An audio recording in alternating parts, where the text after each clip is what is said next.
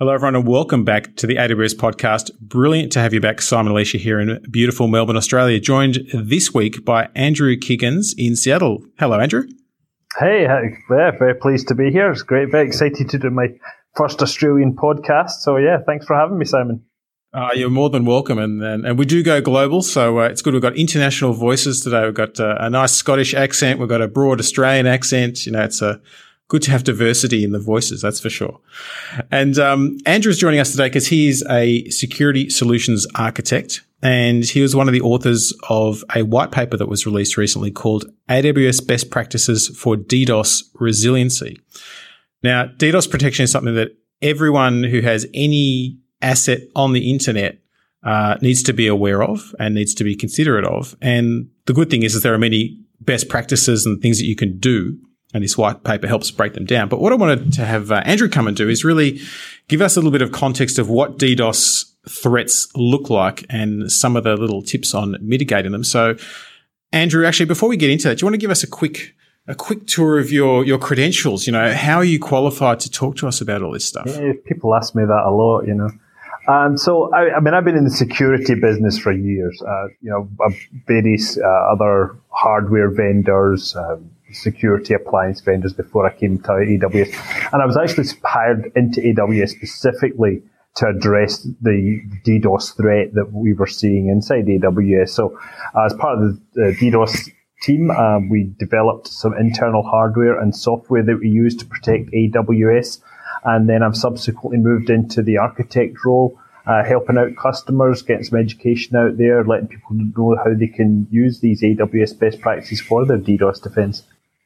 Fantastic. And so let's maybe define our terms. Um, DDoS is one of those terms that does actually get thrown around in the mainstream media a fair bit and probably well misunderstood as just armies of zombie desktops sitting in people's homes attacking websites on a botnet type thing. Uh, let's define our terms. What what is a DDoS attack and what forms can it take? Yeah, so so we, we generally use D, DDoS, you know, in, in two ways. Like there's the there's the DOS, that's the denial of service, and then there's the DDoS, which is the distributed denial of service. I mean, the, the fundamental thing that these attacks are trying to do is to exhaust some sort of resource, and you know that could be bandwidth, it could be computing, it could be sessions, and, and the whole point of the the DDoS attack is to basically make your service or application unavailable. And it doesn't really matter whether it's a single computer um, doing that or, or it's a some kind of botnet that the, the miscreants have taken over and they're using. So, you know, it can, it can be a single point of attack or it can be multiple points. And they all fall under the same general category of, denial of service attacks. For sure, and it's it's interesting in the in the white paper, um, and there'll be a link in the show notes, obviously, to this. Um, there's a really nice summary of the different attacks that can take place at the different layers of the mm-hmm. OSI model. And uh, it, it know, I talk to a lot of IT people in this day and age. I'm showing my age now because I've been doing this for about 25 plus years now. And the number of IT professionals who are not even aware of the OSI model is kind of scary because it is a really useful frame of reference and it does yeah. help you understand what you're facing. So there's a really neat table here uh, early on in the paper that talks about what the layers are and what the attacks you're likely to see are. And so mm-hmm. what, what I thought we'd do today is kind of pick on it just a few um, that we can dive into a bit of detail. And the first one is um, uh, delivery at the edge or protection at the edge. You know, obviously we have layered defense is always a good mm. strategy. Um, what can we do at the very edge points of our web presence? Yeah, I, th- I, think you make a great point about the, the defense in depth. You know, you know, you, you really have to take a, a, kind of wide view of DDoS attacks because there are many different vectors across the OSI stack. And obviously, I think the thing to keep in mind is w- with these layers of defense, w- we really want to scrub as much of this bad traffic as far away from anything that's you know potentially vulnerable.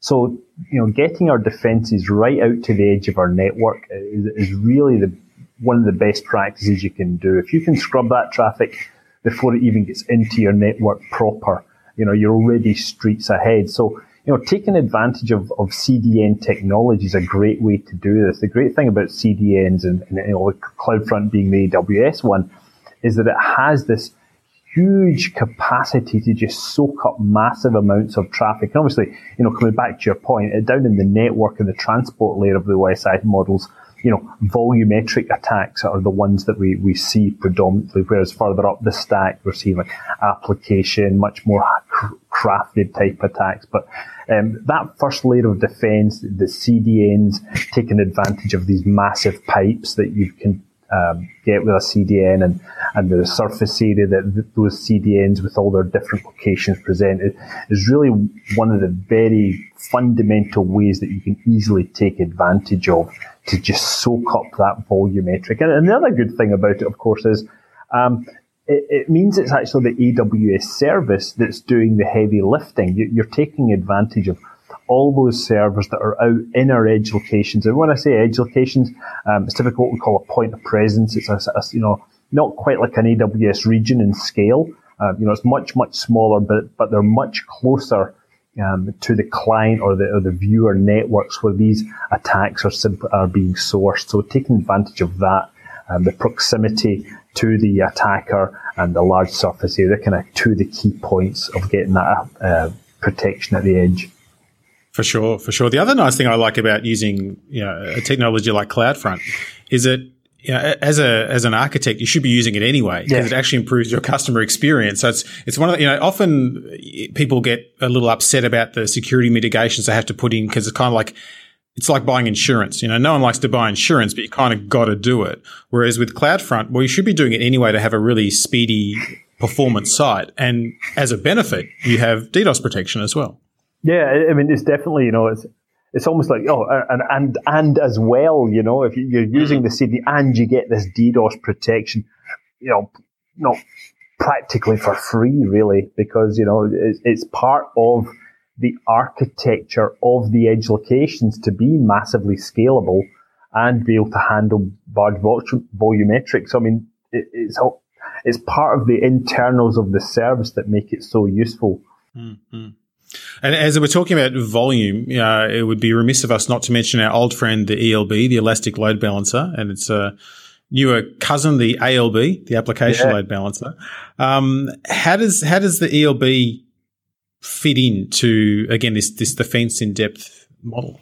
Yeah, so I mean, one of the interesting things about the ELB use case is obviously, you know, it's targeted HTTP session termination but it's also got the, T- the TCP mode. And there's definitely places where the content delivery network isn't going to be um, usable by certain customers. You know, they don't necessarily have a, a web presence. They've run, they're running either APIs or other protocols running on top. So they're not able to use the CDN capabilities. And, and the ELB, in fact, is a great story. We, we had a guy up on stage at reInvent a couple of years ago, Adrian Newby from Crownpeak, and he actually walked the audience through how Crownpeak protected uh, a, a, very important customer of theirs from a very large prolonged DSX simply by using ELB. And it's a scalability story. You know, the DDoSes tend to be kind of financial in nature. There's, there's other reasons as well, but very often it's purely financial. Um, and it's the, the bad thing about DDoS in general is very cheap to launch um, and very expensive to protect. Well, kind of the scalability of ELB turns that in its head uh, because you get this on-demand scalability in your load balancer that you can use to absorb that DDoS traffic when it comes uh, and then just scale it down back to normal traffic levels when you don't need it. So, you know, the cost, it takes the cost play out of the DDoS and, and gives you this great DDoS protection, as I mentioned, TCP based. Um, so many of these large attacks are UDP in nature, the, what they call a reflection attack, where the attacker uses a nuance of the protocol to get this very large amplification attack to leverage their, their, their botnets. And the thing about that is ELB drops the UDP traffic. So these large volumetric attacks hitting an ELB are simply going to be dropped on the floor. Um, other attacks like uh, TCP SYN floods, ELBs have uh, SYN cookies, which is one of the mechanisms that can be used where you don't actually allow that attack to take up your connection pool resources. That's on by default. So it's going to handle those kind of attacks very, very nicely. And again, you know, the scalability story on itself is very, very good because you can just simply scale them up um, to absorb these some very large attacks. Exactly. And that's where I think some of the thought process from security professionals um, is evolving because again, in the past, we're used to sort of having to make a significant investment in a specific you know, hardware load balancer of a particular performance criteria. And one thing we know about these DDoS attacks is they get bigger and bigger and bigger, as you say, because of the economics of, of getting you know, low cost compute from compromised mm. systems out there. Uh, you kind of couldn't win that arms race.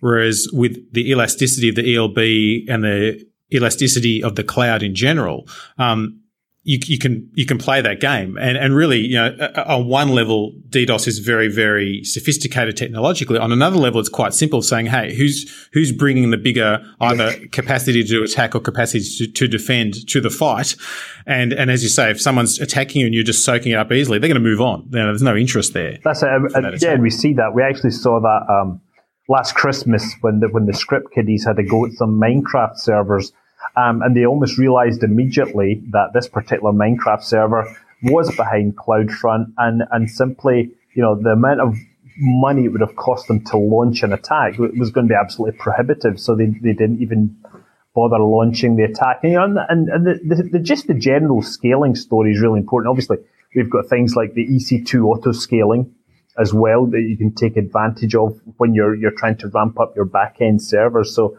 the scaling story right from the very edge with CloudFront through the ELBs or the ALB now, um, all the way to the backend servers and the EC2 is, is very applicable. Absolutely.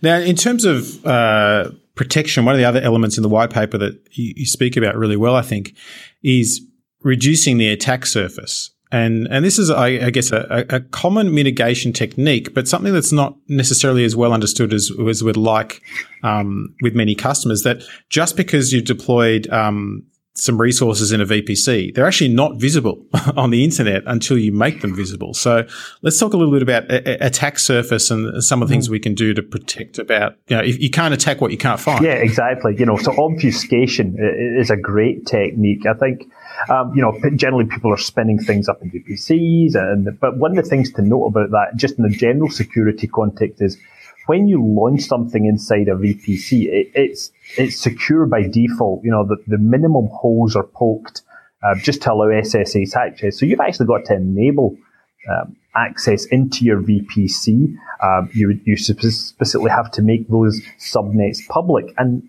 really you should make a decision up very up, up front. You know, is this something that needs to be exposed? Or is this something that's internal? Is that you know an internal database? Is it a backend server? you know, and you want to hide those kind of resources from the, you know, the public internet because, you know, if they're not reachable, um, and by default they wouldn't be, then they're not attackable. So it's a, it's a obfuscation is a great story. The other thing um, is taking advantage of, if you just can bring it back to the CDN, you can scope down, you know, what addresses can actually reach your EC2 instances inside your VP, and you can say, you know, I'm, I'm building a security group, and you know, yeah, I'm going to open up port 80, for example, to my website, but on, but I'm only going to open up to this very restricted set of IPs. So you can actually whitelist sources to make sure only those sources can get to you. And that's quite a common technique for web servers uh, being fronted by CloudFront, for example. And you can say, yeah, I'm going to whitelist the CloudFront range and they're, they're going to do the caching for my website. Anybody else that tries to get to, that, to my IP address is simply going to be dropped. So that's, that's definitely one aspect. The other aspect, of course, is separation of services, and this is going to be really interesting as we see the ALB being built out. Um, we, we want to get to a place where we're not mixing services together because obviously, you know, if I've got a web server and a mail server and an FTP server, um, some of those things have a really good story you know, for being cached. Um, but they all require different ports. And there's various things that you can do to attack certain applications. And you want to make sure that just because one set of services is being attacked, that there's no spillover. So for example, if somebody goes and finds my FTP server because, you know, I can't put CloudFront in front of that, it has to be public then that IP address isn't the same one that's being used from my website.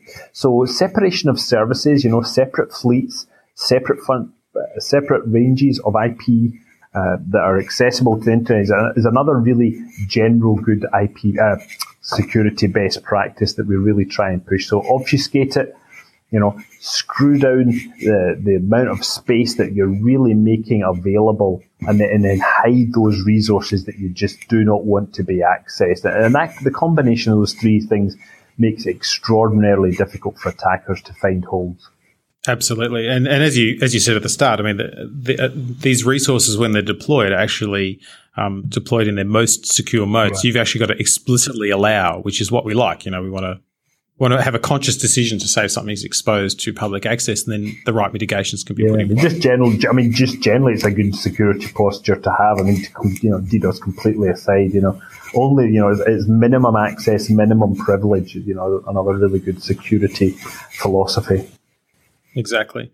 Now, the great thing about this white paper is that it is, you know, I think very accessible. It's only 24 pages, so you're not sort of sitting there with this massive tome.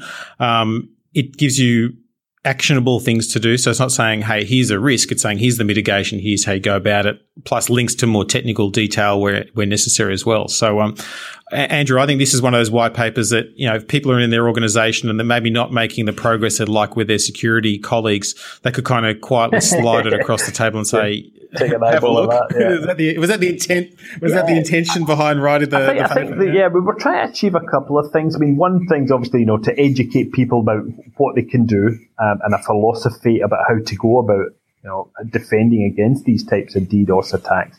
And, and as you say, you know, practical advice. You know, because obviously you know a lot of companies they either don't have dedicated security people who, who look at this stuff day by day, or you know it's just not part of their day job. So what we want to say, like you know, we, this is the way you solve the problem, and give very prescriptive guidance.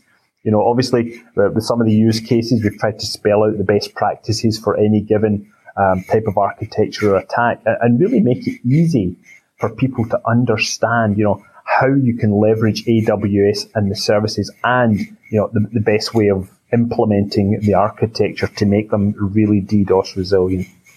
That's great.